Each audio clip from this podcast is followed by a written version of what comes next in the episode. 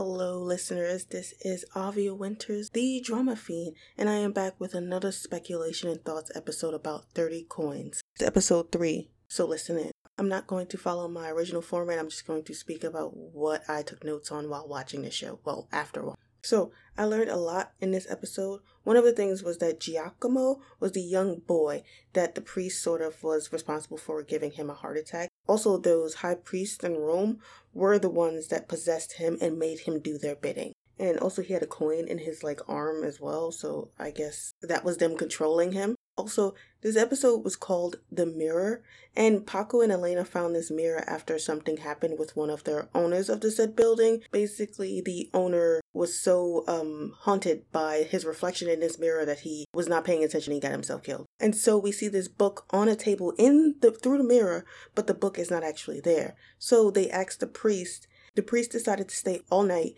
yet when he fell asleep, his reflection woke up. So the reflection was like a different version of himself, which is what I was thinking. But honestly, it was just the high priests using their powers to lure the priest in, and also to have his reflection kind of like take over for him in order to find a coin. The priest's mirrored version was basically making the priest feel bad when he already does about having a hand in this kid's death, Giacomo's death. And when the mirrored priest brought Giacomo to the mirror, I was terrified. He reminded me of one of the ghosts in 13 Ghosts, the movie, the really huge one we saw that in the beginning in the wrecker's yard. I think that the mirrored priest was just there to make the priest feel low so that he can lower his guard and then the mirrored priest can take over for the priest to find the coin. Mind you, the mirrored priest had power, like really strong power, that he instantly controls you without touching or looking at someone which is scary. He made half the town into raving lunatics to look for this coin. It goes to show you that maybe the priest also has this power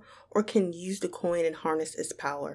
At least I'm thinking that because that's how powerful it is. Also, the high priests have 13 coins so far. I think it was like either 13 or 15 out of the 30, but they are rapidly gaining them. And having their brainwashed underlings kill people in public without care shows that their power is growing. And also, their care is also going down low. They're not even trying to hide it anymore because they know no one can do anything about it. At least the priest can, though, because he was one of them. I wonder about all of the abilities that these high priests can perform. It seems that their power is out of bounds in a sense and no one can touch them. So I'm trying to figure out what can our mundane protagonists and a priest do to combat the high priests. I mean, they have been so far, but the mirrored priest did say that they like the hunt. And I think that there is something more to Elena. She's not just a mundane protagonist, but I'm going to leave that for the end. The priest also has been running for who knows how long, or even why he was running. I need to know more information about the priest because he's still a mystery, even though he opened up a bit. Even the mirrored priest opened up just a little bit. And the mirrored priest also told them the truth about the 30 coins when he didn't have to. Next thing I want to quickly talk about is Paco and Elena's closeness, how close they're getting. You can see how unknowingly close the two of them are getting. Like when Elena was on the computer and Paco bent down and he was so close to her, like they could smell each other. And I think it's noticeable to us, but not to them yet, but you know, it's there. I also think that his wife, Mircea, I believe that's her name, also feels something is different as well. Oh, when Paco and Elena were watching the priest through the webcam, Paco was under the covers like a teenager texting with his friends and giggling. It was the cutest thing. I really do love this actor. He's just so good at portraying like a, a comedic character. Next, I want to talk about just the history that the priest fooled Paco on. So he mentioned that God asked Judas to betray him so that he could fulfill his destiny.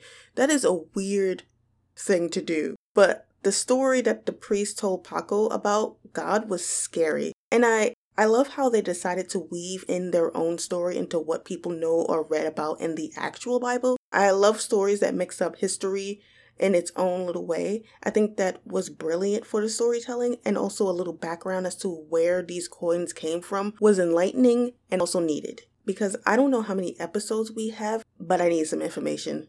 I'm feeling out of the loop and I can guess and speculate all I want, but I need some more information to carry on with my weird theories and speculations. Next, the mirror was a gateway to the high priest's meeting room that led to multiple other countries and places all over the world. This is how they traversed to places quickly to acquire these keys. And that is scary, is frightening. And the power that they will possess if the high priests get these keys is terrifying. Also, what they'll do to get it, but denying it and covering things up is just going to put the rest of the town in danger. The priest needs to change his strategy. And hopefully, since he had that ordeal happen, that he'll finally confess and say what he needs to say. Maybe he'll finally tell Paco and Elena the full truth and about his background because I'm nosy and I need to know. Also, when the priest jumped through the window to get back to Elena and Paco, I noticed that not one high priest chased after them, but I noticed that when Elena and Paco looked back, the mirror looked boarded up as if it was no longer in use. And I think that's the case. Paco and Elena damaged their gateway to that town, even though they still have control over Antonio. Also, we saw that Elena threw the coin downstream.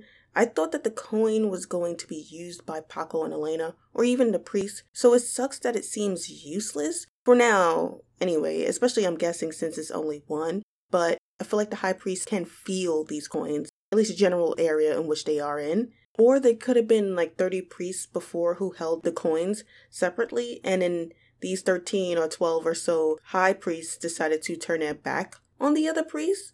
Like it was our main priest, Don, and uh, like a couple of others decided that they, the other high priests, were using their magic and their power for evil. So that's why they decided to break off. And then these high priests decided to kill off everyone who defied them. I was thinking like that, that could be the case as well.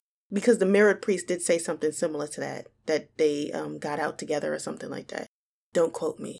I also think that the coin will end up eventually back with um, Elena or the priest. That coin is not gone for good. And did she really throw it? Because I can't really remember.